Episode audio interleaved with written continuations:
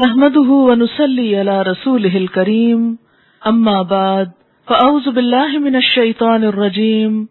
بسم الله الرحمن الرحيم.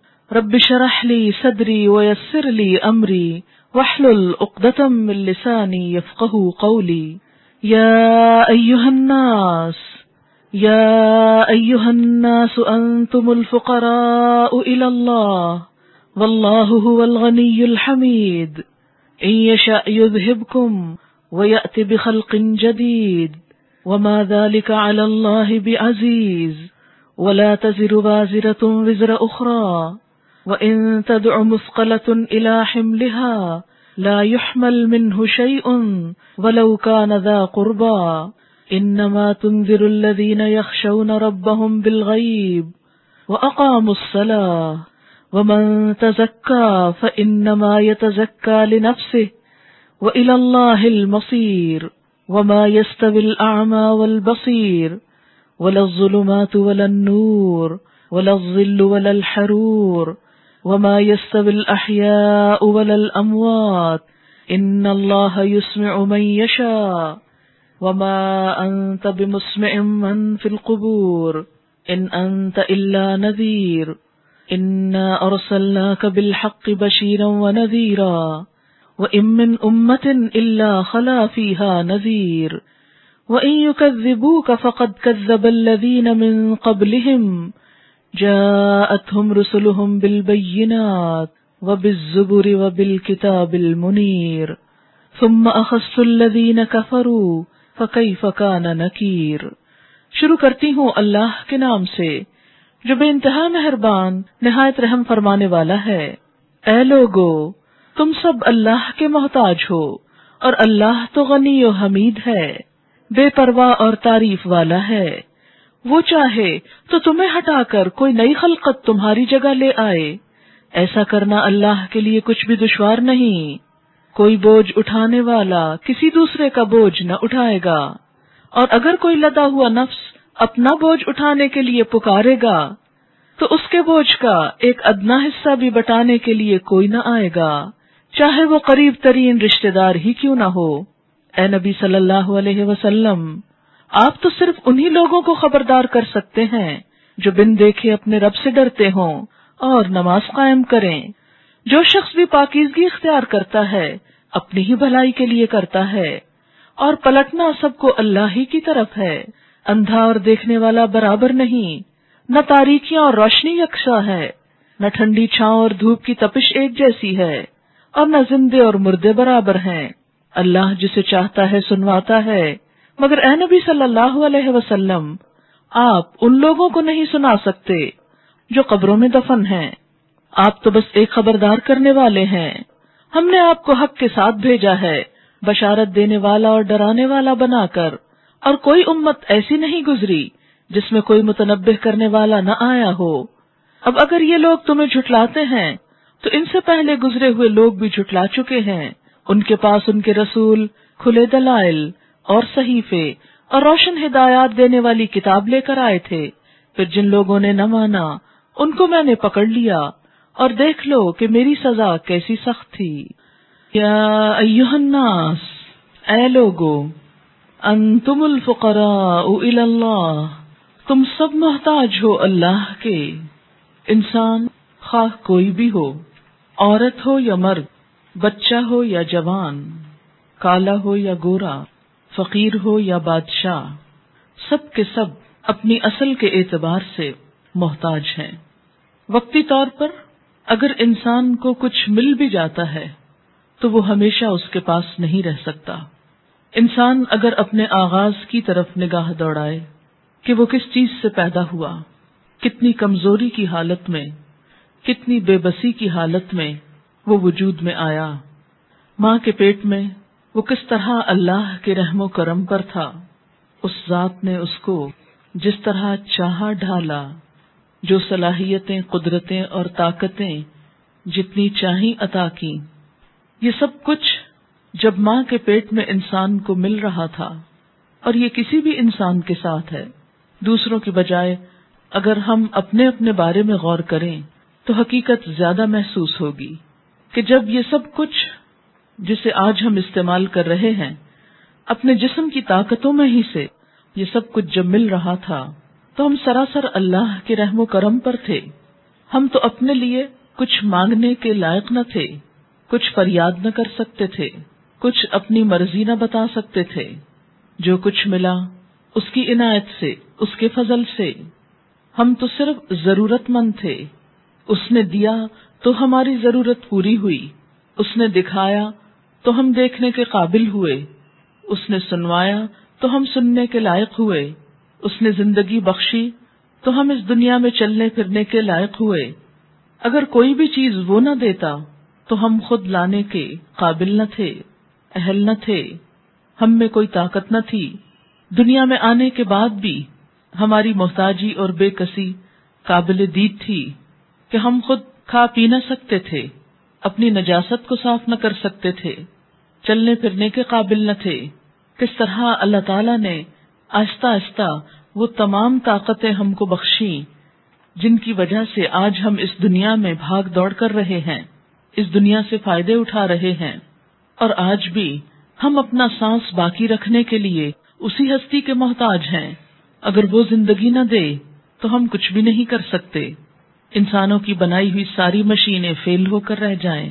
جب اللہ تعالی کی طرف سے سانس آنے کا حکم بدل جاتا ہے، جب فیصلہ تبدیل ہو جاتا ہے، انسان اپنی ضروریات کے لیے، بنیادی ضروریات کے لیے، جو زندہ رہنے کے لیے ضروری ہیں۔ ان سب میں وہ اللہ کا محتاج ہے۔ اگر ہمارا دل دھڑکنا بند کر دے، تو ہم کچھ بھی کرنے کے قابل نہ رہیں۔ اگر دماغ میں تھوڑا سا خلل آ جائے، تو ہم سوچنے، سمجھنے کے قابل نہ رہیں۔ ہمارے اندر سے بھوک اور پیاس تک کا احساس ختم ہو جائے۔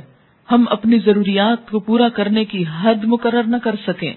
اور جب انسان اس دنیا سے چلا جاتا ہے، قبر کے حوالے کیا جاتا ہے، تو اس کی محتاجی کچھ اور بڑھ جاتی ہے۔ جب تک زمین کی پیٹ پر تھا، تو کچھ نہ کچھ اختیار رکھتا تھا۔ کچھ نہ کچھ آزادی تھی، کچھ اپنی مرضی بھی کر سکتا تھا۔ لیکن جب قبر میں پہنچتا ہے، تو اپنی ساری مرضی ختم ہو جاتی ہے۔ ساری طاقت چھن جاتی ہے۔ سارے اختیارات واپس چلے جاتے ہیں۔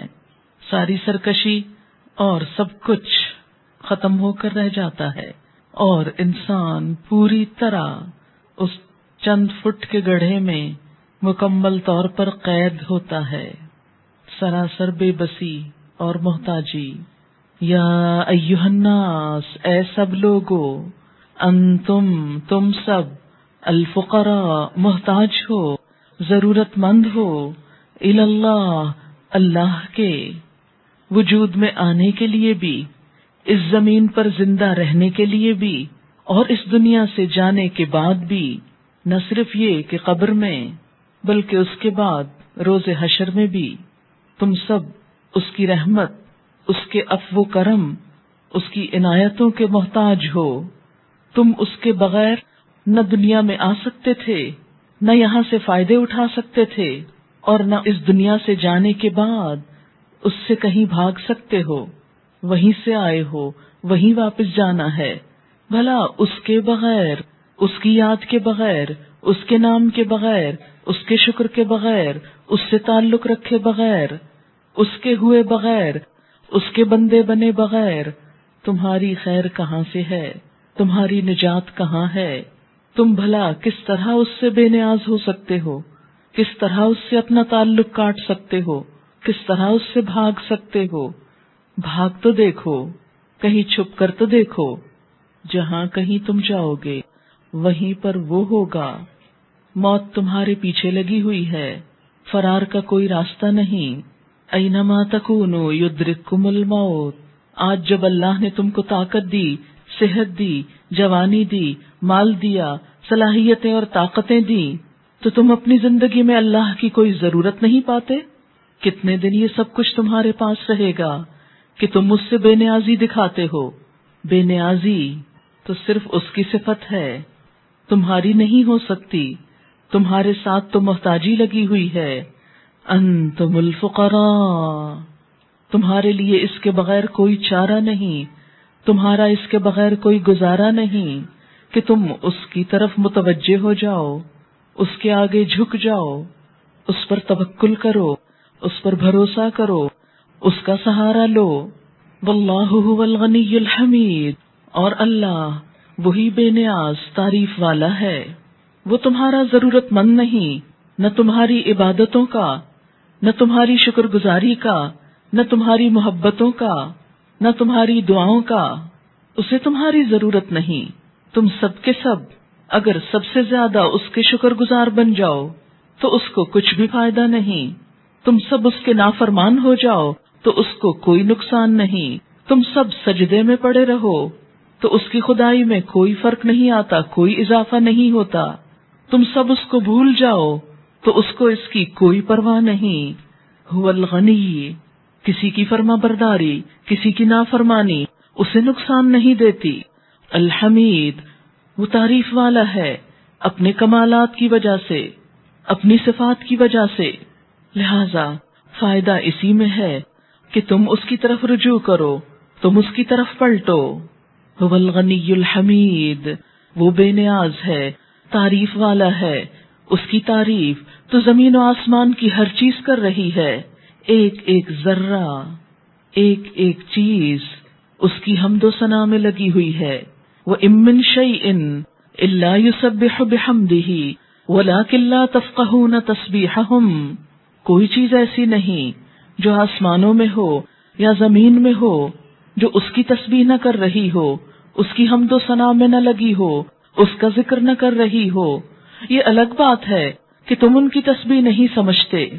تمہارے دل اور تمہاری زبانیں اگر اس کی یاد سے غافل ہیں، اس کو بھولی ہوئی ہیں، تو اس کو اس کی کوئی پرواہ نہیں۔ وہ بے نیاز ہے۔ ہر چیز اس کے آگے سجدہ ریز ہے۔ ہر چیز اس کی اطاعت کر رہی ہے۔ اگر تم اس کے آگے نہ جھکو، تم اس کی اطاعت نہ کرو۔ تم اس کے آگے سر نہ جھکاؤ، تم سر تسلیم خم نہ کرو، تو اس کا کچھ بھی نقصان نہیں۔ ہماری عبادت خود ہمارے فائدے کے لیے ہے۔ اللہ کی طرف بڑھنا اللہ کی ذات پر احسان نہیں، خود اپنی ذات پر احسان ہے۔ اس لیے کہ ہم جو بھی کوشش کریں، ان پر پھر اس نے انعامات کا وعدہ کر رکھا ہے۔ وہ تو دینے ہی والا ہے، شروع سے دیتا رہا، اب بھی دے رہا ہے۔ اور آئندہ بھی وہی دے گا۔ لہذا عقل مند ہے وہ شخص جو اپنے دل کی خوشی کے ساتھ اس کی طرف توجہ کر لے، اس کا بندہ بن جائے، اس کے آگے اپنے دل، دماغ، سوچ، افکار، اپنی خواہشات، ہر چیز کو جھکا دے، خود کو اس کے حوالے کر دے۔ بالکل اسی طرح جیسے ابراہیم علیہ السلام نے کہا تھا، جب اس کے رب نے اس سے کہا، اسلم۔ جھک جا، اپنا آپ میرے حوالے کر دے۔ قال اسلم رب العالمین۔ تو اس نے کہا، میں نے اپنا آپ رب العالمین کے حوالے کر دیا۔ ایک انسان نافرمانی کرے یا ساری مخلوق مل کے کرے، کوئی اس کو ہرا نہیں سکتا، اس پہ غالب نہیں آ سکتا، اس کو نقصان نہیں دے سکتا۔ وہ چاہے تو ایک لمحے میں تم سب کو بجھا کے رکھ دے۔ یشا کم اگر وہ چاہے تم سب کو لے جائے۔ ملیا میٹ کر دے، مٹا دے، تمہارا نام و نشان تک باقی نہ چھوڑے۔ خلقن جدید اور بالکل ایک نئی مخلوق پیدا کر دے۔ نئے لوگ لے آئے، نئے انسان بنا لائے۔ جو اس کی عبادت کریں، اس کو راضی کریں، اس کی اطاعت میں لگ جائیں۔ انسان کبھی بھی اللہ کی نافرمانی کر کے، سرکشی کر کے، اس سے فرار حاصل کر کے یہ نہ سوچے کہ وہ اللہ کی ذات کو کچھ نقصان پہنچا سکتا ہے، ہرگز نہیں۔ اور اگر ہماری نافرمانی اور زیادتیوں کے باوجود وہ ہم کو چھوڑے ہوئے ہے، وہ ہم کو معاف کر رہا ہے، وہ ہم سے درگزر کر رہا ہے، تو اس کے اس ڈھیل دینے پر ہم اکڑ نہ جائیں، بگڑ نہ جائیں، اس کو بھول نہ جائیں۔ اور یہ نہ سمجھیں کہ وہ ہمیں کچھ نہیں کر سکتا یا کچھ نہ کرے گا۔ وہ پوچھ نہیں سکتا، نہیں، وہ جب چاہے تم سب کو لے جائے، تمہارا خاتمہ کر دے اور نئے لوگ پیدا کر دے جو اس کی عبادت کرنے والے ہوں۔ وہ ماضا اللہ بھی عزیز اور ایسا کرنا اللہ پر کچھ بھی مشکل نہیں۔ تمہیں لے جا کر، تمہیں ہٹا کر، ایک نئی مخلوق کو لے آنا، اس کے لیے کچھ مشکل نہیں۔ اس کا اس پر کچھ زور نہیں لگتا۔ اس کے لیے یہ سب کچھ بہت آسان ہے، لیکن یاد رکھو، اگر تم اس کو بھولے تو اپنا نقصان کرو گے۔ اور یہ بھی یاد رکھو کہ جو کچھ تم یہاں کر رہے ہو، جو کچھ سمیٹ رہے ہو، قیامت کے دن اسے خود اٹھا کر اللہ کے حضور حاضر ہوگے۔ تمہارا بوجھ کوئی اور نہ اٹھائے گا، تمہارے گناہوں کی ذمہ داری کوئی اور نہ لے گا۔ ولا تذر واضر تم وزرا اخرا کوئی بوجھ اٹھانے والا کسی دوسرے کا بوجھ نہ اٹھائے گا، کسی دوسرے کے کام نہ آئے گا۔ دنیا میں تو انسان دوسروں کے غم، دکھ، پریشانی میں کچھ نہ کچھ ڈھارس بندھا دیتا ہے، کچھ نہ کچھ کام آ جاتا ہے، کچھ نہ کچھ فائدہ پہنچا دیتا ہے۔ اگر کچھ کھو جائے، کچھ نقصان ہو جائے، تو عزیز دوست رشتے دار مل کر اس کو پورا کرنے کی کوشش کرتے ہیں۔ انسان بیمار ہو جائے تو اس کے علاج کی کوششیں ہونے لگتی ہیں۔ بھوک سے مرنے لگے تو کوئی نہ کوئی کھلانے کا انتظام کر دیتا ہے۔ لیکن ایک دن ایسا بھی آنے والا ہے کہ جب کوئی کسی کو نہ پوچھے گا، کوئی کسی کے گناہوں کے بوجھ کو نہ اٹھائے گا، کوئی کسی کے گناہوں کی ذمہ داری قبول نہ کرے گا، کوئی کسی کو اپنے نیک اعمال میں سے حصہ نہ دے گا۔ یوم یفر المرء من اخی و امی و ابی و صاحبتی و بنی لکل امرئ منہم یوم اذن شأن یغنی جس دن انسان بھاگے گا اپنے ہی بھائی سے، اپنی ہی ماں سے، اپنے ہی باپ سے، اپنی ہی بیوی سے اور اپنے بیٹے سے۔ کیوں؟ اس لیے کہ ہر شخص پر خود ایسی حالت ہوگی، وہ خود ایسا پریشان ہوگا کہ اسے ہر دوسرا بھول جائے گا۔ کوئی کسی کی طرف نظر اٹھا کے نہ دیکھے گا۔ ولا یس الحمیم حمیما کوئی گہرا دوست، کوئی دلی دوست کسی دوست کو نہ پوچھے گا۔ دنیا میں تو دوستوں کی تکلیف پر انسان تڑپ اٹھتا ہے، لیکن قیامت کے دن کوئی نہ تڑپے گا۔ کوئی حال بھی پوچھنے نہ آئے گا، کوئی ترس بھی نہ کھائے گا۔ ولا تذر واضر تم وزرا اخرا کوئی بوجھ اٹھانے والا کسی دوسرے کا بوجھ نہ اٹھائے گا۔ کوئی شخص اس غلط فہمی میں نہ رہے کہ قیامت کے دن دوسرے آگے بڑھ کر اس کی نجات کا سامان کریں گے۔ نہیں سورت علم کبوت میں آتا ہے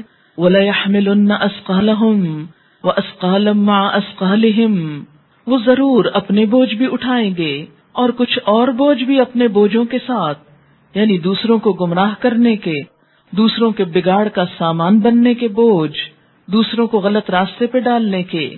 جیسا کہ نبی صلی اللہ علیہ وسلم نے فرمایا منسن سنتن سیئتن جس نے کوئی برا طریقہ ایجاد کیا، کسی گناہ کے کام کا آغاز کیا کانا علیہ وزروہا اس پر اس گناہ کا بوجھ بھی ہوگا وہ وزر من املا بحا ممبادی اور اس کے بعد جو جو کوئی شخص اس گناہ میں ملوث ہوگا، اس غلط طریقے پر چلے گا، اس غلط راستے پر چلے گا، وہ بھی اس کے گناہوں میں یعنی ابتدا کرنے والے کے گناہوں میں اضافے کا سبب بنے گا اور اسے سارے فالوورز کے گناہ بھی سمیٹنا ہوں گے۔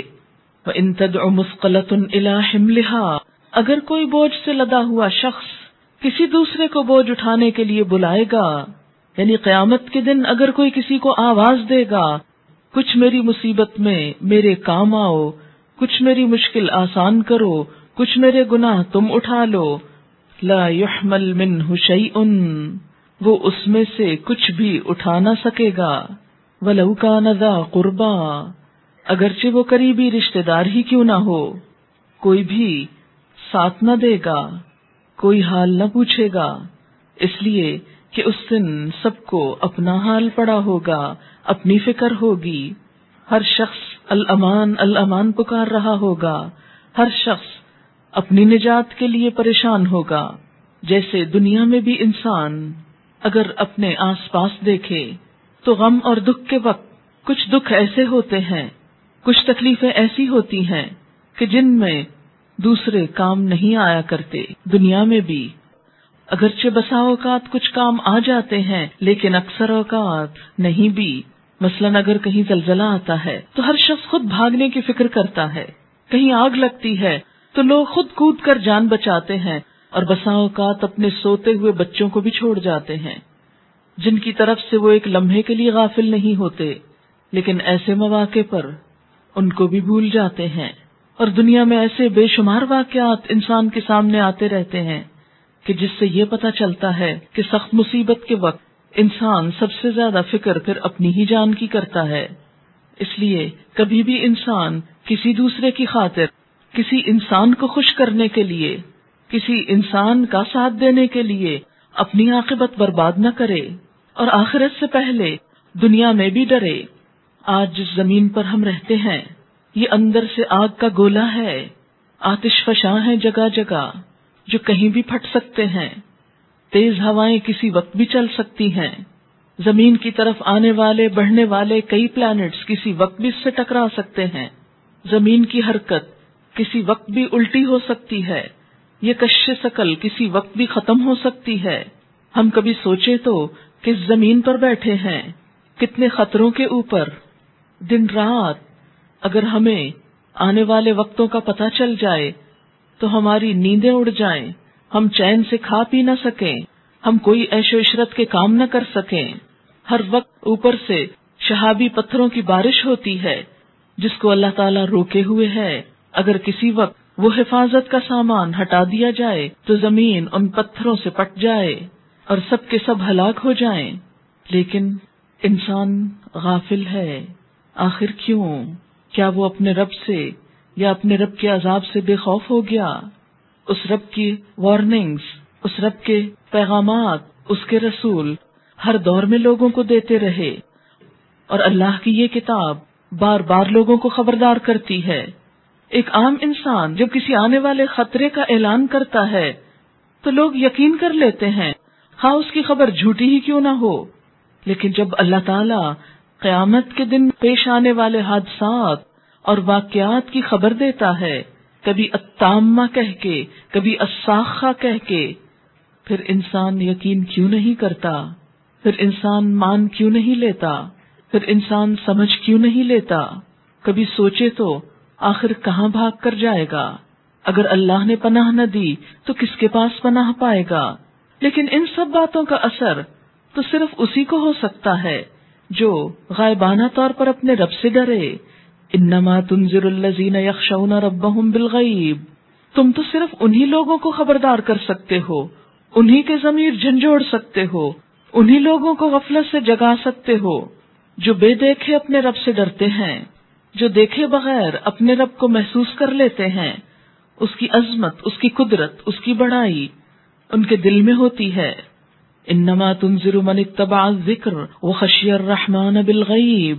آپ تو انہی کو خبردار کر سکتے ہیں جو ذکر کی پیروی کریں اور رحمان سے غائبانہ طور پر ڈرتے ہوں۔ سورت النازعات میں آتا ہے، انما انت منذر من یخشاہا۔ یقیناً آپ تو اسی کو خبردار کر سکتے ہیں۔ جو اس سے ڈرتا ہو یعنی قیامت سے، آنے والے وقت سے، جسے رب کی باتوں کا یقین ہو، جو خالق کائنات کی باتوں کو کچھ بھی اہمیت دیتا ہو، اس کی بات کو امپورٹنٹ سمجھتا ہو، اس کی بات کو سچا سمجھتا ہو، جو اس کی عظمت کے آگے حیبت کھاتا ہو۔ انما تنذر الذین یخشون ربهم بالغیب واقاموا الصلاة، اور وہ نماز قائم کرے۔ اللہ سے ڈرنے کی سب سے بڑی دلیل کیا ہے کہ انسان دن میں پانچ وقت اپنے گناہوں کی معافی مانگتا ہے، اپنی بندگی کا اظہار کرتا ہے، اپنا سر زمین پر رکھ کر، اپنا ناک زمین پہ رگڑ کر، اپنی کمتری کے احساس کو زندہ کرتا ہے آجزی اور عز و نیاز کا سبق لیتا ہے، بندگی کا اظہار کرتا ہے، تکبر کی نفی کرتا ہے وہ اقام السلاد اور کبھی کبھار نہیں پابندی سے نماز پڑھتا ہے، نماز کا حق بھی دیتا ہے۔ اور نماز نہ صرف یہ کہ انسان کو ظاہری طور پر گناہوں سے پاک کرتی ہے، جیسا کہ وضو کے بارے میں آتا ہے کہ جب انسان وضو کرتا ہے تو ہاتھ دھونے سے ہاتھوں کے گناہ جھڑتے ہیں، چہرہ دھونے سے چہرے کے، پاؤں دھونے سے پاؤں کے، جتنے بھی وضو کے اعضاء ہیں، یہ سب عموماً ایکسپوز ہوتے ہیں اور انسان ان سے زندگی کے مختلف کاموں میں مدد لیتا ہے۔ اور مختلف کام کرتے ہوئے کہیں نہ کہیں کوئی کمی کوتا گناہ سرزد ہو ہی جاتا ہے۔ لیکن جب انسان نماز کی طرف بڑھتا ہے، تو وضو سے ظاہری نجاستیں صاف ہوتی ہیں اور نماز باطنی تہارت کا ذریعہ بنتی ہے، اندر کی صفائی کرتی ہے۔ انسان کے اندر کے احساسات کو جگاتی ہے۔ وہ اقام السلاد اور وہ نماز قائم کرے۔ اور جو شخص اپنے دین کے معاملے میں سنجیدہ ہوتا ہے آخرت کے معاملے میں کانشیس ہوتا ہے، اللہ کے وعدوں پہ یقین رکھتا ہے۔ پھر ہو نہیں سکتا کہ وہ اللہ اکبر کی پکار سن کر بیٹھا رہ جائے۔ وہ آگے نہ بڑھے، رب کے سامنے نہ جھکے۔ جب تو بلائے تو میں اپنی نیند چھوڑ سکتا ہوں، اپنا آرام چھوڑ سکتا ہوں، گپ شپ چھوڑ سکتا ہوں، دنیا کے سارے کام چھوڑ سکتا ہوں۔ اور اس مخصوص وقت میں تیری عبادت کے لیے حاضر ہوتا ہوں۔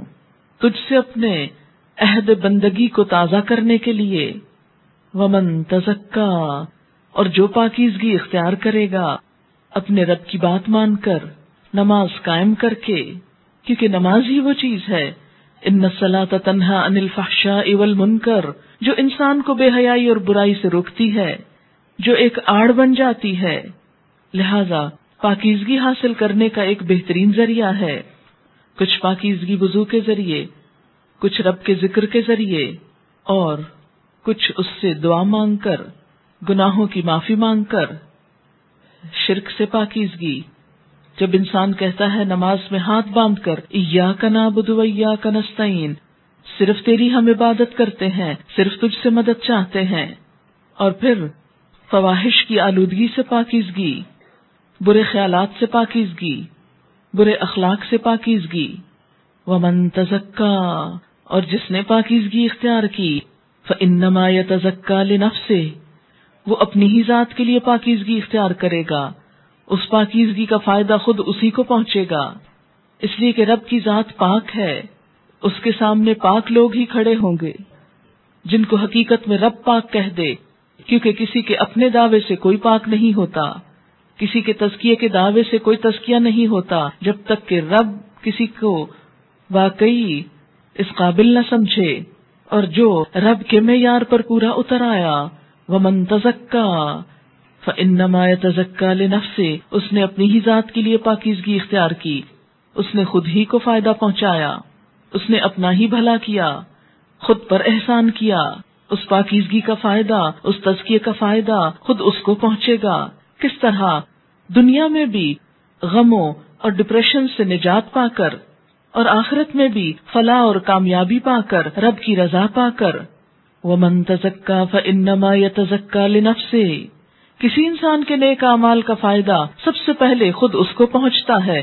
بالکل ایسے ہی جیسے پیاسے شخص کو پانی کا گلاس پی کر۔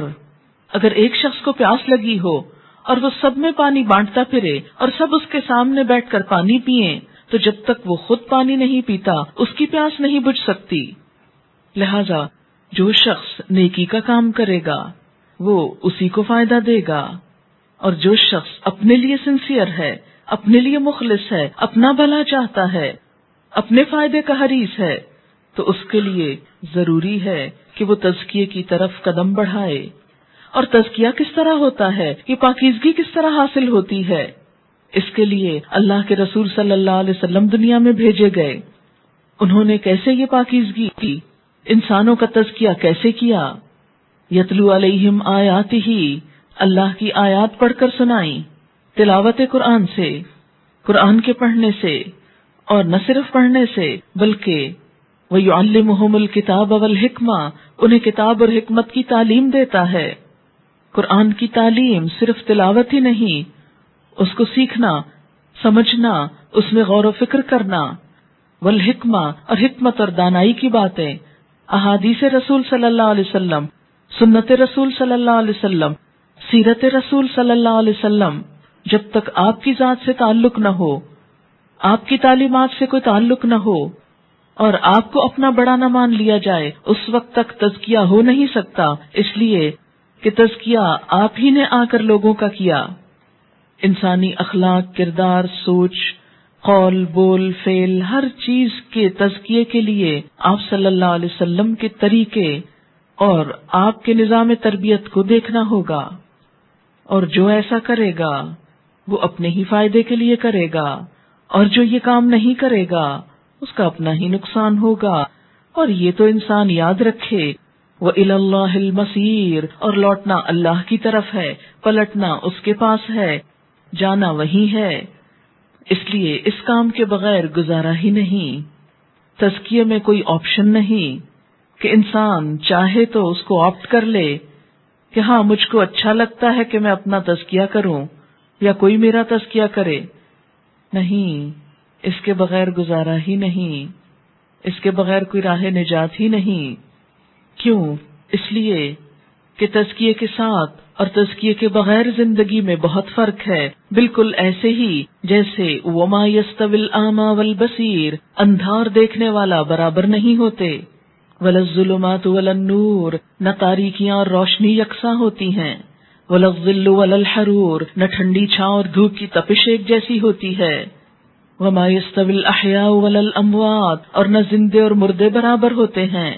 ان اللہ یسمع من یشاء، اللہ جسے چاہتا ہے سنواتا ہے۔ وما انت بمسمع من فی القبور۔ مگر اے نبی صلی اللہ علیہ وسلم، تم ان لوگوں کو نہیں سنا سکتے جو قبروں میں مدفون ہیں۔ بات کا اثر نصیحت وہی قبول کرتا ہے جو زندہ ہو، زندہ کون ہوتا ہے جس کا دل زندہ ہو، جس کے اندر کچھ احساس ہو، کچھ شعور ہو، جس کو اچھے اور برے کا فرق نظر آتا ہو۔ جو سیاہ اور سفید میں، زندہ اور مردہ میں فرق کر سکے، جس کی عقل کچھ کام کرتی ہو۔ وما یستویل آما والبصیر اندھا اور دیکھنے والا ایک جیسا نہیں ہو سکتا۔ کافر اور مومن برابر نہیں ہو سکتے۔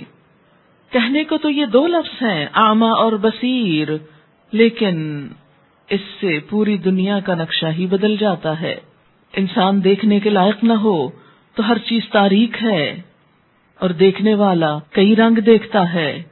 اس پر پھر ہر چیز کے راز کھلتے چلے جاتے ہیں۔ اور اس سے مراد صرف آنکھوں سے دیکھنا نہیں ہے، اس سے مراد دل کی بصیرت ہے۔ بہت سے آنکھوں سے دیکھنے والے دل کے اندھے ہوتے ہیں۔ ان کو حقیقت کا علم نہیں ہوتا، ان کو حق کی معرفت نہیں ہوتی۔ اور بہت سے آنکھوں سے نہ دیکھنے والے روشن دل رکھتے ہیں۔ لہذا ضرورت اس بات کی ہے کہ ہم صرف ظاہری آنکھوں سے نہیں دل کی نگاہوں سے خود کو دیکھنے والے ہوں۔ اچھائی اور برائی کا فرق محسوس کرنے والے ہوں۔ ولز ظلمات ولن نور اور اندھیرے اور روشنی بھی ایک جیسی نہیں ہوتی۔ رات اور دن میں بڑا نمایاں فرق ہے۔ اسی طرح باطل اور حق برابر نہیں ہوتا۔ باطل پرست اور حق پرست دونوں میں بہت فرق ہوتا ہے۔ غلط راہوں پہ چلنے والے اور روشنیوں کا سفر کرنے والے، دونوں میں واضح فرق ہے۔ ولو الحرور۔ اور سایہ اور دھوپ کی تپش بھی برابر نہیں۔ گویا، اچھے کام کرنے والوں کا انجام اور برے کام کرنے والوں کا انجام فرق ہے، ایک جیسا نہیں۔ جنت کے سائے اور دھوپ کی گرمی اور تپش دونوں میں بہت فرق ہے۔ روشنیوں کا سفر کرنے والا اپنے اندر نور بصیرت رکھنے والا جنت کی ٹھنڈی چھاؤں کا مستحق ہے اور اندھیروں کا سودا کرنے والا، بے حسی اور بے شعوری کی زندگی بسر کرنے والا پھر اسی لائق ہے کہ اس کو کوڑا بنا کر جہنم میں جلنے کے لیے پھینک دیا جائے۔ وما يستوي احیا والاموات اور نہ زندے اور مردے برابر ہیں۔ زندہ کون ہے جس کا دل زندہ ہو، جو حق کا علم رکھتا ہو؟ علم زندگی ہے اور جہالت موت ہے۔ عقل زندگی ہے اور بے وقوفی موت ہے، نقصان اور خسارے کا باعث ہے۔ اس لیے اللہ کے نزدیک زندگی دراصل اسی کے پاس ہے جو اس زندگی سے صحیح معنوں میں فائدے اٹھائے۔ ورنہ وہ لوگ جن کے دل ضمیر مردہ ہو چکے ہیں، جن کے دل بے حص ہو چکے ہوں، وہ چلتے پھرتے لاشیں ہیں۔ ان اللہ یسمع من یشاء۔ اللہ سنواتا ہے، جس کو چاہتا ہے۔ یعنی حق بات سننے کی توفیق بھی اللہ کی طرف سے ہوتی ہے۔ ورنہ بہت سے لوگ سنی انسنی کر دیتے ہیں۔ سیاہ اور سفید میں واضح فرق ہونے کے باوجود وہ اس فرق کو محسوس نہیں کر پاتے۔ اللہ سنواتا ہے جس کو چاہتا ہے۔ وما انت بمسمع من فی القبور۔ اور آپ ان کو نہیں سنا سکتے جو قبروں میں دفن ہیں۔ جیسے مردہ قبر میں جانے کے بعد باہر کی دنیا سے بے خبر ہو جاتا ہے۔ ایسے ہی جن لوگوں کے دل ان کے سینوں کے اندر مردہ ہو چکے ہوتے ہیں، وہ بھی اچھے اور برے کا، حق اور باطل کا، علم اور جہالت کا، نیکی اور بدی کا، اچھائی اور برائی کا، جنت اور دوزخ کا فرق سمجھ نہیں پاتے۔ ان انت اللہ نذیر۔ آپ تو بس ایک خبردار کرنے والے ہیں۔ یعنی آپ کا کام لوگوں کو بتا دینا ہے۔ اس سے زیادہ کچھ نہیں۔ اگر بتانے کے بعد، سنا دینے کے بعد، حق پہنچا دینے کے بعد، پھر کوئی ہوش میں نہیں آتا اور گمراہی میں بھٹکتا رہتا ہے۔ وہ روشنی کے ہوتے ہوئے اندھیرے میں رہنا پسند کرتا ہے۔ وہ حق نظر آ جانے کے باوجود باطل پر مطمئن ہے۔ وہ جنت کے راستے معلوم ہو جانے کے باوجود جہنم کی راہوں پہ چل رہا ہے۔ تو ایسے شخص کو پھر کوئی بھی سیدھے رستے پہ لا نہیں سکتا، سمجھا نہیں سکتا۔ جو اپنا بھلا خود نہ چاہے، اس کا بھلا کوئی اور کر نہیں سکتا۔ جن لوگوں کے سینے ضمیر کے مدفن بن چکے، ان کے دلوں میں اپنی بات کون اتار سکتا ہے؟ جو بات سننا ہی نہ چاہتے ہوں، ان کے بہرے کانوں کو کون سنوا سکتا ہے؟ سنوایا تو انہی کو جاتا ہے جو سننے کو تیار ہوں۔ انا ارسلنا کبل حق بشیرم و نذیرا یقیناً ہم نے آپ کو حق کے ساتھ خوشخبری دینے والا اور ڈرانے والا بنا کر بھیجا۔ یعنی اللہ کے رسول صلی اللہ علیہ وسلم اس دنیا میں اچھا کام کرنے والوں کو خوشخبری دینے والے تھے اور برے کام کرنے والوں کو خبردار کرنے والے تھے۔ وہ امن امت اللہ خلافی نذیر اور کوئی امت ایسی نہیں گزری جس میں کوئی متنبع کرنے والا نہ آیا ہو۔ یعنی اللہ تعالیٰ نے انسانوں کی ہدایت کے لیے ہر دور میں سامان کیا۔ ہر دور میں ایسے لوگ آتے رہے جو لوگوں کو خبردار کرتے رہے۔ لیکن کم ہی لوگ تھے جنہوں نے حق کو قبول کیا۔ سورت رات میں اللہ تعالیٰ فرماتے ہیں، لکل قوم ہاد ہر قوم کے لیے کوئی نہ کوئی ہادی ہوتا ہے، رہنما ہوتا ہے، راہ دکھانے والا ہوتا ہے۔ ولقد ارسلنا من قبل کفیش الاولین ہم نے آپ سے پہلے گروہوں میں بھی رسول بھیجے۔ ولقد بعثنا فی کل امت رسولا۔ ہم نے ہر امت میں کوئی نہ کوئی رسول ضرور بھیجا۔ وما اہلکنا من قریت الا لها منذرون۔ کوئی بستی ہم نے ایسی ہلاک نہیں کی جس کے لیے خبردار کرنے والے نہ تھے۔ اس لیے کوئی شخص یہ نہیں کہہ سکتا کہ مجھے تو پتا ہی نہیں کہ سچائی کیا ہے اور کہاں ہے۔ پیغمبر لائے، ان کی آمد کا پتا لوگوں کو چلا، لیکن وہ دنیا کی زندگی میں اس قدر محب تھے کہ انہیں روز مرہ کی چیزوں سے اوپر بڑھ کر سوچنے کا موقع ہی نہ ملا۔ روز مرہ کی روٹین میں آگے بڑھ کر کچھ اور سوچنے کا خیال ہی نہ آیا۔ ضرورت ہی محسوس نہیں ہوئی۔ اگر ضمیر نے کبھی جھنجھوڑا تو تھپک کر اس کو سلا دیا۔ اور اگر یہ لوگ آپ کو جھٹلاتے ہیں فقط کزب الزین من قبل تو ان سے پہلے گزرے ہوئے لوگ بھی جھٹلا چکے ہیں۔ جاءتهم رسلهم بالبينات وبالزبر وبالكتاب المنير ان کے پاس ان کے رسول کھلے دلائل اور صحیفے اور روشن ہدایات دینے والی کتاب لے کر آئے تھے۔ یعنی ہر طرح کے دلائل لوگوں کو دیے گئے حق کو سمجھانے کے لیے۔ لیکن لوگ مان کر نہ دیے۔ ثم اخذت الذین کفروا پھر میں نے پکڑ لیا ان لوگوں کو جنہوں نے کفر کیا تھا۔ انکار کرنے والوں کو میں نے پکڑ لیا۔ فکیف کان نکیر دیکھو میری پکڑ کیسی سخت تھی۔ ایک جدید تحقیق کے مطابق جب دنیا کے گزشتہ زلزلوں اور آفات کا حساب لیا گیا ریسرچ کی گئی تو پتا چلا کہ تاریخ میں زلزلے زیادہ تر انہی علاقوں میں آئے ہیں جہاں انسانی بستیاں تھیں۔ جو زمین کے حصے خالی ہیں، ان میں عام طور پر ایسی چیزیں نہیں دیکھنے میں آتی۔ تو یہ بات کیا بتاتی ہے؟ اس سے کس بات کا پتہ چلتا ہے؟ کہ یہ زلزلے اور یہ آفات سماوی محض موسمی تبدیلیاں نہیں ہیں کہ بیٹھے بٹھائے کچھ گھومنے لگے اور کچھ ہلنے لگے، یہ دراصل اللہ کی طرف سے جھنجھوڑ ہوتی ہے، شعور بیدار کرنے کا ایک ذریعہ ہوتا ہے۔ اور وہ وقتاً فوقتاً بندوں کو دنیا میں یاد کراتا رہتا ہے۔ اور اس وقت، اس جھنجھوڑ کے وقت کوئی ایسا نہیں ہوتا جس کو اللہ یاد نہ آئے۔ لیکن انسان جو ہی اس کرائسس سے باہر آتا ہے، پھر اسی کو بھول جاتا ہے۔ یاد رکھو لوگو، اگر پچھلی بستیاں پکڑی گئیں، تو تمہاری نافرمانی تمہیں نہ پکڑوا دے۔ وہ بھی اللہ کی مخلوق تھی، تم بھی اللہ کی مخلوق ہو۔ وہ بھلا اپنی مخلوق میں فرق کیوں کرے کہ کچھ کو نافرمانی میں پکڑ لے اور کچھ کو نافرمانی کے باوجود چھوٹتے دے؟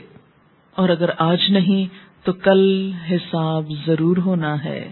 عقل مند وہی ہے جو اس کی تیاری کر لے۔ الم ترا، کیا تم نے دیکھا نہیں؟ ان اللہ، کہ بے شک اللہ تعالی نہیں انزل من السماء اما آسمان سے پانی اتارا۔ بارش پر غور کرو۔ فاخرجنا به ثمرات مختلفا الوانها ہم نے اس بارش کے ذریعے طرح طرح کے پھل نکالے، جن کے رنگ مختلف ہیں۔ جیسے ایک مومن اور کافر میں فرق ہوتا ہے، جیسے زندہ اور مردہ کا فرق ہے۔ ایسے ہی یہ زمین ہر طرح کے اختلاف سے بھری پڑی ہے۔ پھلوں کے سائز میں، ان کے رنگوں میں، ذائقوں میں اختلاف ہوتا ہے۔ وہ من الجبال۔ پہاڑوں کی طرف دیکھو، تو ان میں بھی طرح طرح کے رنگ ہیں۔ جدن جدن جدتن کی جمع ہے۔ جس کا معنی ہے راستہ، لکیر۔ تو مراد اس سے کیا ہے؟ کہ پہاڑوں میں مختلف قسم کی دھاریاں ہیں، لکیریں ہیں۔ بیدن، کچھ سفید ہوتی ہیں۔ وہ سرخ بھی ہوتی ہیں۔ مختلف ان الوانحا اور مختلف قسم کے ان کے رنگ ہوتے ہیں۔ یعنی صرف سرخ اور سفید ہی نہیں طرح طرح کے رنگ، وہ غرابی بسود اور کچھ تو کالے سیاہ پتھر ہوتے۔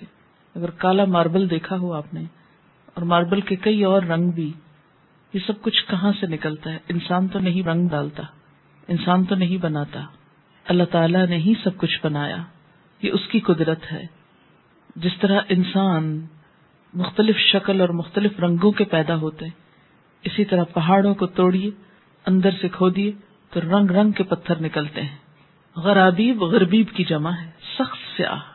اور سود بھی کالے کو کہتے ہیں، لیکن مزید اس کی تاکید ہے۔ غراب عربی میں کوے کو کہتے ہیں۔ کرو، جو کالا ہوتا ہے۔ غراب۔ تو غربیب کہتے ہیں، کالا سیاہ۔ اور سود، سودان اسی سے ہے، سودان جس کو آپ کہتے ہیں۔ کالے لوگوں کا ملک۔ وہ غرابی بسود اور کالے سیاہ پتھر پہاڑوں کے۔ غور کرو، یہ سب کچھ کس نے بنایا؟ وہ من الناس، اور انسانوں میں سے۔ کہنے کو سب انسان، لیکن سب کی شکل مختلف، رنگ مختلف۔ کچھ گورے، کچھ کالے اور سیاہ کالے۔ اللہ کی قدرت، ایک ہی دھرتی کے اوپر۔ بسا اوقات ایک ہی جیسی آب و ہوا بظاہر دیکھنے میں، لیکن رنگوں میں بے پناہ فرق، نقش و نگار میں بہت فرق۔ یہ سب کچھ کس کی قدرت ہے؟ وہ دوا بھی۔ اور جاندار اینیملز وغیرہ، ان کے رنگ بھی مختلف۔ بندر کو دیکھیے، چمپینزی کو دیکھیے۔ ایک ہی نسل میں کئی کئی رنگ۔ ول انعام اور مویشی، دودھ دینے والے جانور جیسے بھیڑ بکری، گائے وغیرہ۔ مختلف الوان ان کے رنگ بھی مختلف ہیں۔ کزالک اسی طرح۔ یہ مختلف مخلوقات میں جو زمین سے پیدا ہوتی ہیں پتھروں کی شکل میں ہے جانوروں کی شکل میں ہے مویشیوں کی شکل میں ہے انسانوں کی شکل میں ہے ان سب کے اندر پائے جانے والے اختلاف پر غور و فکر کی دعوت دی جا رہی ہے۔ اسی طرح آیت کے دوسرے حصے میں کیا فرما ان نما یکش اللہ من عباد العلماء۔ حقیقت یہ ہے کہ اللہ کے بندوں میں سے صرف علم رکھنے والے لوگ ہی اس سے ڈرتے ہیں۔ مخلوق تو بہت ہے اللہ کی، کائنات تو بہت وسیع ہے، طرح طرح کی قسمیں ہیں مختلف چیزوں کی۔ ہر چیز میں بے پناہ ورائٹی ہے، لیکن ان سب میں افضل ترین مخلوق انسان اور انسانوں میں افضل علماء۔ دنیا رنگا رنگ تضادات سے بھری ہوئی ہے۔ پتھروں کو دیکھیے تو ہیرو سے لے کے عام پتھروں میں اور قیمتی پتھروں میں بے پناہ رنگ اور شیڈز اور دھاریاں اور ڈیزائن اور سٹائلز ایک ایک ہیرا لاکھوں میں۔ اسی طرح جانوروں کے اندر مختلف قسم کے جانور، ایک ایک جانور کی قیمت ہزاروں لاکھوں میں، اسی طرح پھلوں کے اندر مختلف چیزوں میں۔ لیکن ان سب سے زیادہ قیمتی چیز، ان سب سے اللہ کی نظر میں بہترین چیز وہ مخلوق ہے جو اللہ سے ڈرتی ہو۔ اس علم والے جو علم خدا کا احساس دل میں پیدا کر دے۔ جس علم کے بعد خدا یاد آنے لگے، خدا کا خوف دل میں آئے۔ یہ اس کائنات کی سب سے اعلیٰ ترین مخلوق اور کام اور چیز ہے۔ عموماً انسان کن چیزوں کی طرف دوڑتا ہے؟ زمین کی نباتات، کھیت، پھل، پہاڑ اور ان کے اندر سے نکلنے والے طرح طرح کے پتھر، جانور، مویشی۔ لیکن یہ ساری مخلوق اللہ ہی کی پیدا کرتا ہے۔ اور اپنی اپنی حیثیت میں بہت اچھی ہے۔ لیکن عبادت کا مقصد وہ پورا کرتے ہیں جو اللہ کی معرفت رکھتے ہیں۔ ما خلقت الجن والانس الا ليعبدون۔ اور عبادت خشیت کے بغیر بیکار ہے۔ تکبر والی عبادت کوئی عبادت نہیں۔ لیکن خشیت کس میں آتی ہے؟ ان بندوں میں جو حق کو پہچان لیں، جو اپنی غلطیوں کو جان لیں۔ کیونکہ سب سے بڑا علم کیا ہے؟ کہ انسان اپنے خالق کو پہچان لے۔ جس علم میں خالق پیدا کرنے والے، بنانے والے کا نام نہیں، اس کی پہچان نہیں، وہ علم علم ہی نہیں۔ یعنی صرف چیزوں کو ڈسکور کر دینا، یہ کوئی علم نہیں۔ یہ تو ایسا ہی ہے۔ مثلاً آپ دیکھیے کہ کتاب اگر میرے سامنے ہے اور میں اس کے ورکے کھولتی چلی جاؤں، تو مختلف رنگ اور مختلف ڈیزائن اور مختلف چیزیں تو سامنے آتی جائیں گی۔ لیکن اس سے حاصل کیا؟ کچھ بھی نہیں۔ یہ تو صرف انٹرٹینمنٹ ہے انجوائےمنٹ ہے. اچھا یہاں کیا ہے؟ یہ کیسا ہے؟ یہ کیسا ہے جیسے ایک البم کی مختلف تصویریں دیکھ رہے ہوتے ہیں آپ؟ صرف انجوائے کرنے کے لیے. کوئی پرپز نہیں ہوتا ان کا. کیا حاصل ہوتا ہے؟ جس کی وہ ہوتی ہے، اس کو تو کوئی انٹرسٹ ہوگا تو دوسروں کو کیا اس سے؟ چونکہ اور زندگی میں کوئی تعمیری کام نہیں ہوتا، اس لیے انہی چیزوں سے دل بہلاتے رہتے ہیں. خود کو دیکھ کر ہی خوش ہوتے رہتے ہیں. تو یہاں کیا بتایا جا رہا ہے؟ کہ مخلوقات تو بہت ہیں، انگنت ہے ان کا علم، ان کو جاننا، ان کو ڈسکور کرنا، یہ بھی ایک فن ہے۔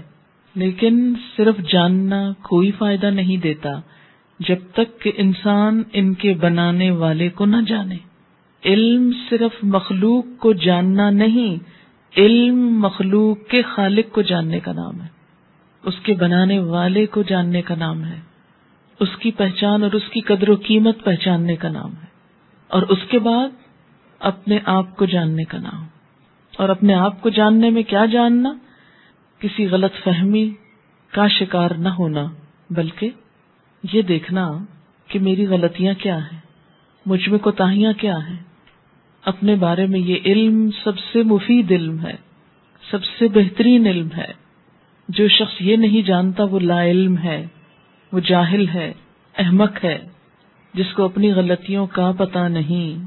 وہ خود اپنی خوش فہمی اور خوش خیالی میں خواہ کتنا ہی بہترین بنا پھرے، لیکن جو یہ نہیں جانتا کہ اس کی خامی کیا ہے اور اس کی اصلاح کیسے کرنا ہے، وہ کچھ بھی نہیں جانتا۔ وہ ایک بے شعور انسان ہے۔ تو اللہ سے کون ڈرتا ہے؟ کس علم کے بعد انسان خدا سے ڈرتا ہے؟ جو انسان کو رب کی معرفت دیتا ہے۔ جب رب کی تخلیق میں غور و فکر ہوتا ہے اور اس کے ذریعے سے انسان اپنے رب کو پہچانتا ہے اور رب کی بڑائی اس کے سامنے آتی ہے، تو فوراً آجزی پیدا ہو جاتی ہے اس کے اندر۔ اور جس کو اپنی کمزوریوں، محتاجیوں، غلطیوں ایبوں خطاؤں کا پتہ چل جاتا ہے، پھر وہ رب سے ڈرنے لگتا ہے کہ پتہ نہیں کس چیز پہ پکڑ ہو جائے۔ یہی علم ہے نا جو ڈرنے کا سبب بنتا ہے۔ انہی لوگوں کو علماء کہا گیا۔ یعنی عالم کا مطلب یہ نہیں کہ جس نے کسی سبجیکٹ میں پی ایچ ڈی کی ہوئی ہو یا اس سے بڑھ کر کچھ اور جانتا ہو، دنیا کے کسی بھی سبجیکٹ میں یا دین کے کسی سبجیکٹ میں۔ عالم وہ نہیں جو پورا قرآن حفظ کر لے۔ عالم وہ بھی نہیں جو ساری احادیث کی کتابیں زبانی رٹ لے۔ وہ تو کمپیوٹر کے پاس آپ سے زیادہ ایکوریٹ حالت میں ہے۔ عالم وہ بھی نہیں جو بہت علوم و فنون کا ماہر ہو۔ عالم وہ ہے۔ جو اس دنیا کی حقیقت سمجھ جائے، اس کے بنانے والے کو جان لے اور اپنی خطاؤں کا علم پا لے، جس کو اپنی کوتاہیاں نظر آنے لگے یہی علم خشیت کا سبب بنتا ہے۔ ورنہ تو خواہ دنیا کا علم اور خواہ دین کا علم ایون دین کا علم بھی ہو، تو کچھ فائدہ نہیں۔ جب تک اپنی خطاؤں کا علم نہیں، جب تک اندر آجزی نہیں، جب تک اندر خشیت نہیں اللہ نے علماء کی صفت کیا بتائی کہ وہ اللہ سے ڈرتے ہیں اور ڈرتا وہی ہے نا جس کو حقیقت حال کا علم ہو۔ مثلا آپ دیکھیں کہ جس شخص کے اندر تھوڑی سمجھ ہوتی ہے نا وہ چھت سے نیچے نہیں کودتا، وہ دیکھتے ہی ڈر جاتا نہیں، یہ تو کودنے کا مطلب ہے، ہلاکت۔ لیکن اگر ایک شخص کا دماغ چل گیا ہو نا، اس کو ہوش ہی نہ ہو، عقل ہی نہ ہو، یا چھوٹا بچہ، تو اس کو نہیں پتا ابھی کہ نیچے کودنے کا نتیجہ کیا ہوگا، تو وہ کیا کرے گا؟ اپنے خیال میں سپر مین بن کے کود جائے گا۔ خوش فہمی ہے نا اس کو کہ وہ اڑ سکتا ہے، کیونکہ اس نے جھوٹ موٹ اٹھتے دیکھا ہے۔ تو انما یخش اللہ من عباد العلماء۔ اور آپ دیکھیے کہ یہ بڑی بڑی کتابوں کا علم رکھنے والے ہی علماء نہیں ہوتے عالمہ یا عالم کا کورس کرنے والے عالم نہیں کہلا سکتے۔ اور کبھی بھول کر بھی خود کو عالم نہ سمجھے، نہ کہیں۔ کوئی کورس کسی کو عالم نہیں بناتا، اور نہ کسی کو یہ سرٹیفکیٹ دیتا کہ وہ عالمہ ہو گئی۔ نہیں۔ جب تک دل میں خدا کا خوف نہ آئے اور وہ خدا کا خوف زبان بند نہ کر دے غلط باتوں پر، جب تک دل میں خدا کا تقوی نہ آئے، تو محض ڈگریاں حاصل کرنے سے کوئی عالم کہلانے کا مستحق نہیں ہو جاتا۔ نہ یہ کوئی ٹائٹل ہے اور نہ ہی کسی سرٹیفکیٹ کو حاصل کر لینے کی بات ہے۔ حدیث پاک میں آتا ہے، جنت کو جاننے والا بھی شوق میں سو نہیں سکتا۔ اور جہنم کا علم رکھنے والا بھی سو نہیں سکتا خوف کے مارے۔ سونے سے مرادی کہ پھر غافلوں کی طرح زندگی نہیں بسر کر سکتا۔ تو بہت کانشیس ہو جاتا ہے۔ یہ کام نہیں، یہ نہیں کر سکتا۔ کسی قیمت پہ نہیں کر سکتا، اس لیے کہ نتیجہ بڑا بھیانک ہے۔ اور یہ کام تو کر کے چھوڑنا ہے، اس لیے کہ جنت کا شوق ہے، سونے نہیں دیتا۔ جنت کے بالا خانے جو شیشے والے ہوں گے آسان الفاظ میں، وہ ان لوگوں کے لیے نا جو اس وقت نماز پڑھے جب لوگ سوتے ہیں۔ اس وقت کون اٹھ سکتا ہے؟ کون اس وقت نماز پڑھ سکتا ہے؟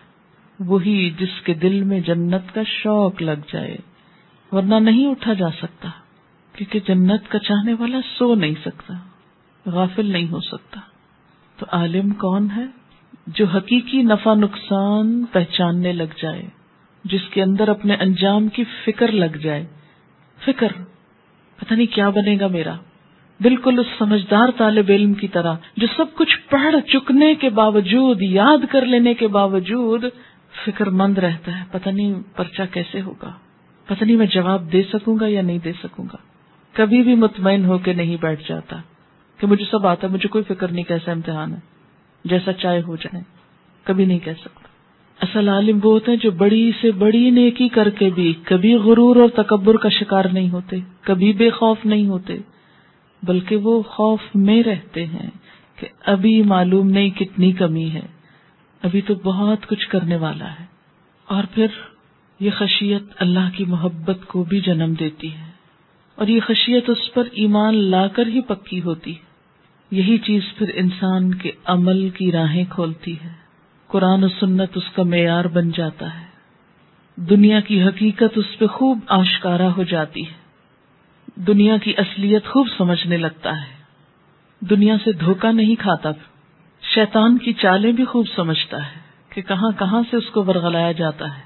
وہ اپنے خیر خواہ اپنے دوست اور دشمن کا حقیقی فرق سمجھتا ہے۔ اپنے خیر خواہ اور اپنے بدخواہ کا خوب فرق سمجھتا ہے۔ کیونکہ معرفت رکھتا ہے نا، آنکھیں کھلی رکھتا ہے۔ اندھیرے اور روشنی کا فرق جانتا ہے۔ لہذا اس کے شوق اور دلچسپیاں بدل جاتی ہیں۔ اس کی زندگی کا مقصد بدل جاتا ہے۔ اس کے اندر ایک سنجیدگی آ جاتی پھر نان سیریس ایٹیچیوڈ نہیں ہو سکتا اس کا۔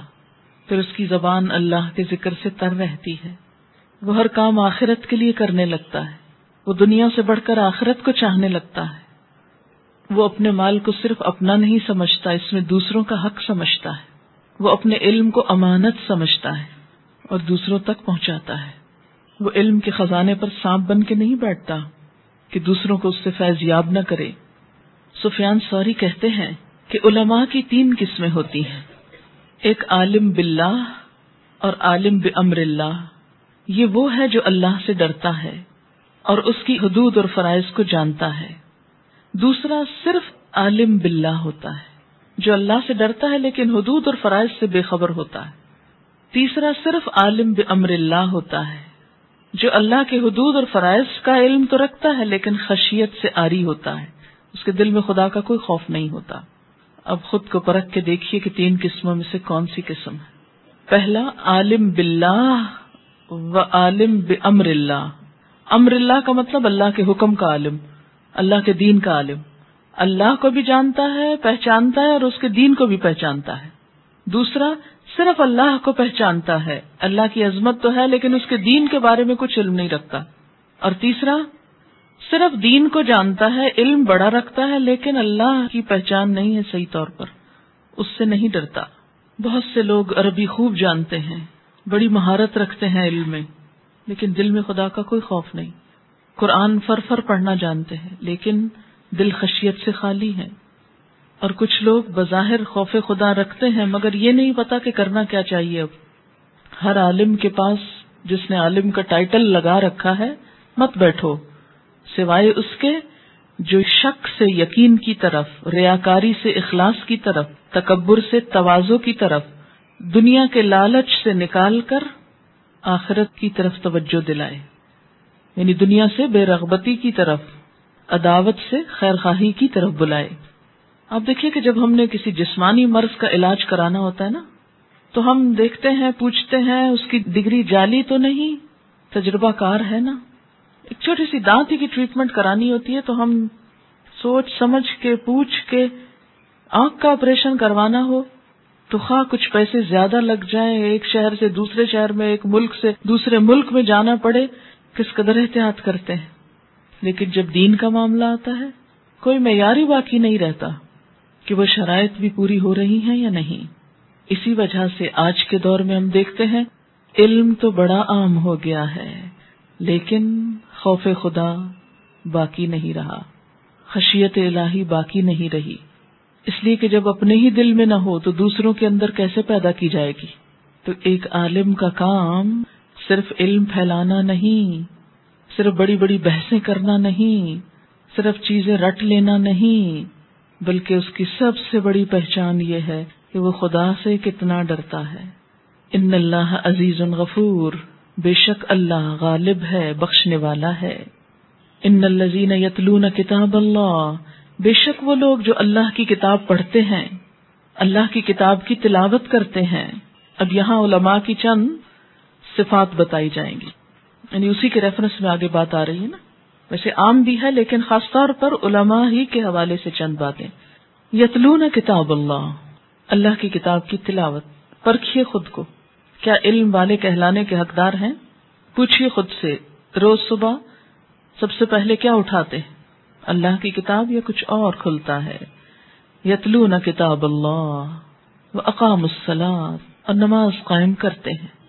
وہ انفقو مما رزکنا ہم سر و علانیہ اور خرچ کرتے ہیں اس میں سے جو ہم نے ان کو رزق دیا، چھپ کر بھی، دکھا کے بھی۔ یعنی صرف لوگوں کو خرچ کرنے کا اور صدقے خیرات کا حکم نہیں دیتے، خود بھی کرتے ہیں، اپنی جیب سے بھی نکالتے ہیں۔ وہ صرف چندہ مانگنے والے نہیں ہوتے، پہلے اس میں خود ڈالنے والے ہوتے ہیں۔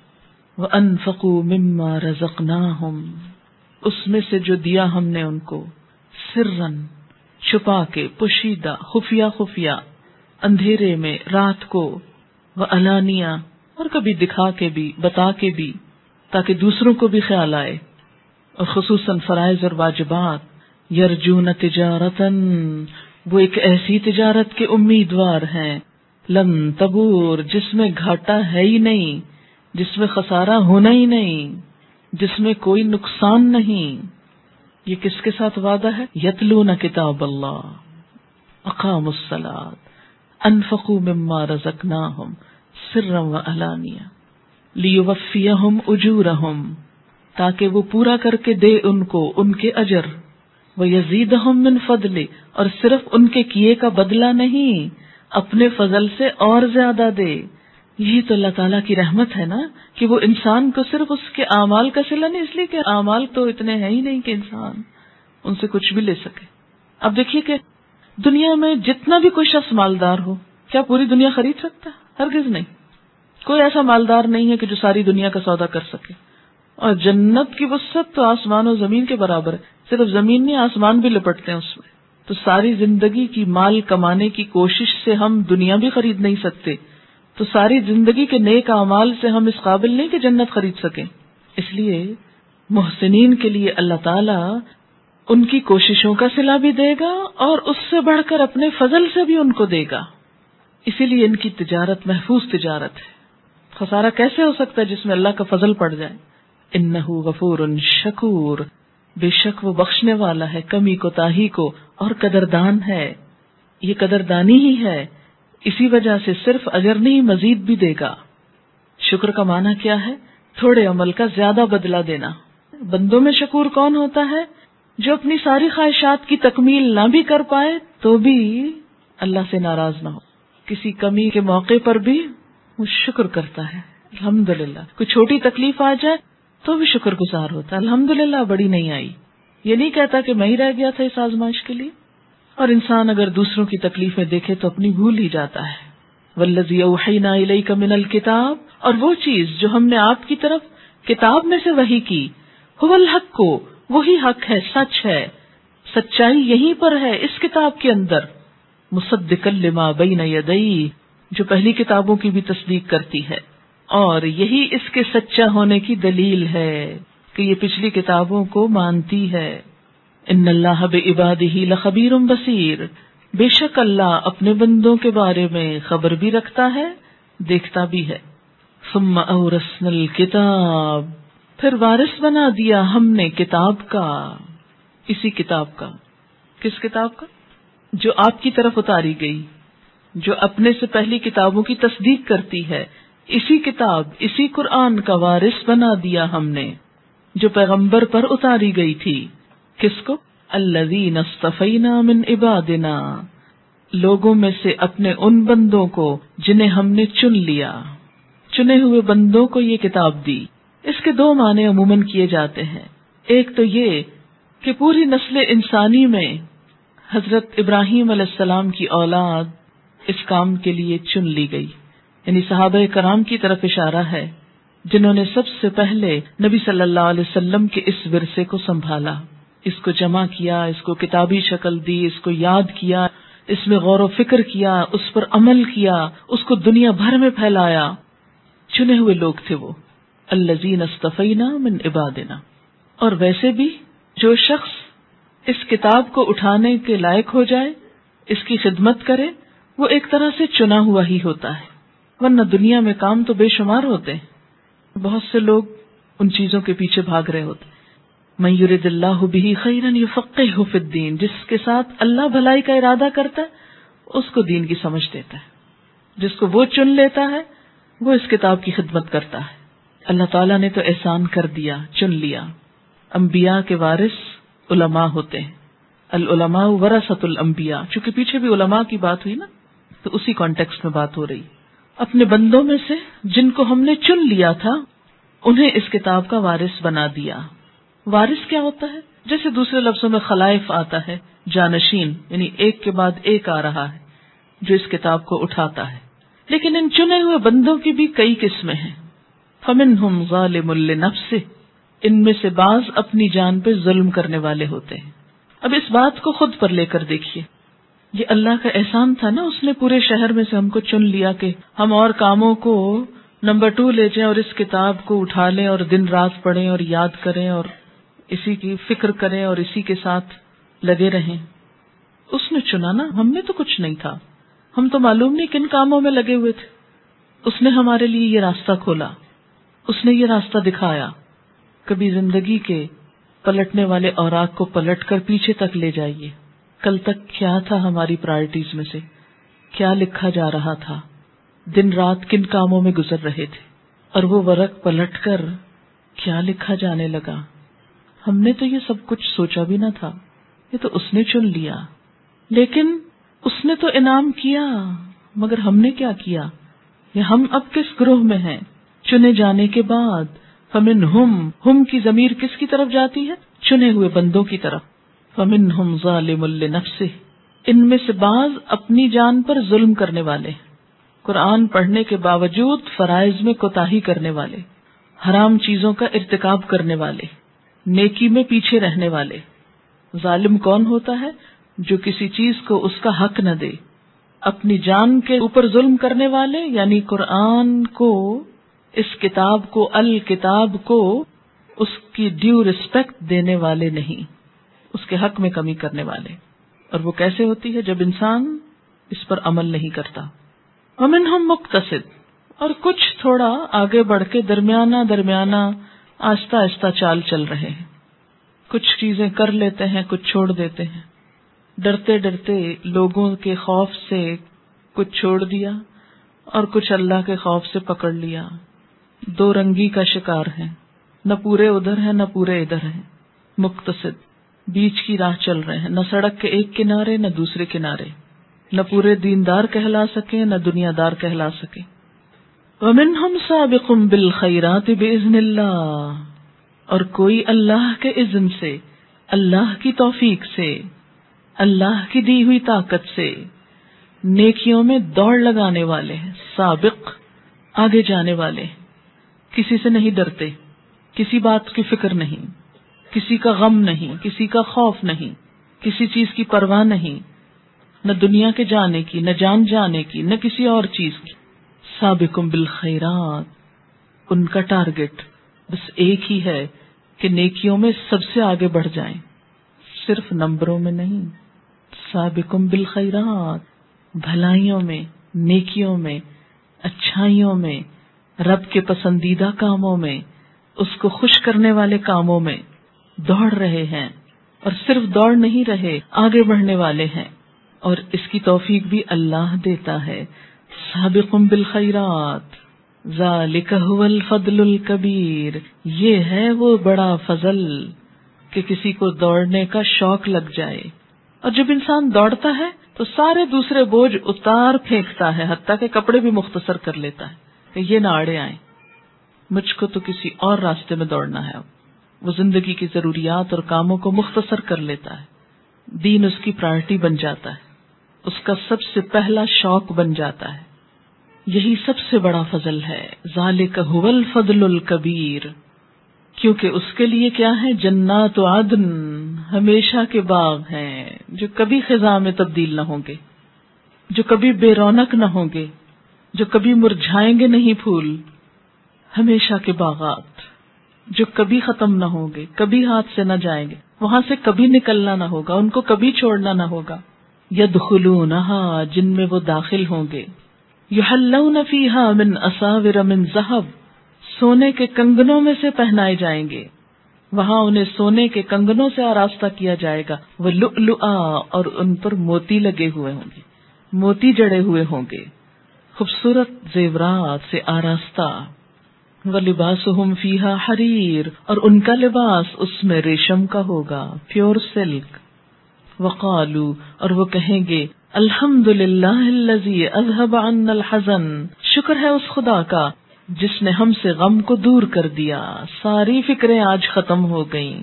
سارے غم دور ہو گئے، ساری پریشانیاں دور ہو گئیں۔ ہم اپنی منزل پہ دوڑتے دوڑتے آ پہنچے۔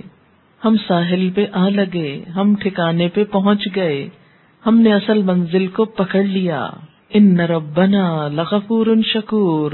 یقیناً ہمارا رب بخشنے والا بھی ہے، قدردان بھی ہے۔ اس نے ہماری اس راہ کی کوتاہیوں کو معاف کر دیا اور ہمارے چھوٹے سے ٹوٹے پھوٹے عمل کو قبول کر لیا۔ وہ بڑا ہی قدردان ہے۔ وہ آخر داوانا ان الحمد للہ رب العالمین۔ یہاں کسی نے لکھ کر بھی بھیجا کہ اللہ تعالیٰ آپ کو جزائے خیر دے۔ اللہ کے حکم سے آپ نے لفظ علماء کا نیا معنی سمجھایا ہے۔ ذمہ داری کا احساس اور زیادہ ہو رہا ہے۔ یہ ماڈسٹی یا کثر نفسی نہیں، مگر میں اور ہم میں سے ہر ایک جانتا ہے کہ ہمارے اندر کتنا گھٹیا پن چھپا ہوا ہے۔ کہاں کہاں ہم انسانیت کی سطح سے بھی گر جاتے ہیں۔ کہاں ہمارا مقصد آنسو سے اللہ کو راضی کرنا ہے اور کس وقت وہ باریک سی لکیر پھلانگ کر ہم دوسروں کو امپریس کرنے کی راہ پہ چل پڑتے ہیں۔ یعنی یہ بہت اہم نقطہ ہے نا کہ ہم نکلتے ہیں ایک نیک کام کو، لیکن اس میں ہی ہماری نیتیں جب خراب ہونے لگتی ہیں تو ہم کسی اور رستے کی طرف چل پڑتے ہیں۔